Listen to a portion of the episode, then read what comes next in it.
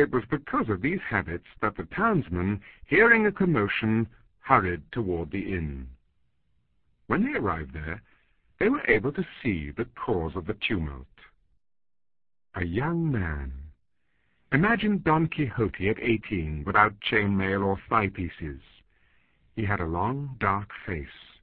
His eyes were frank and intelligent. He was too big for an adolescent.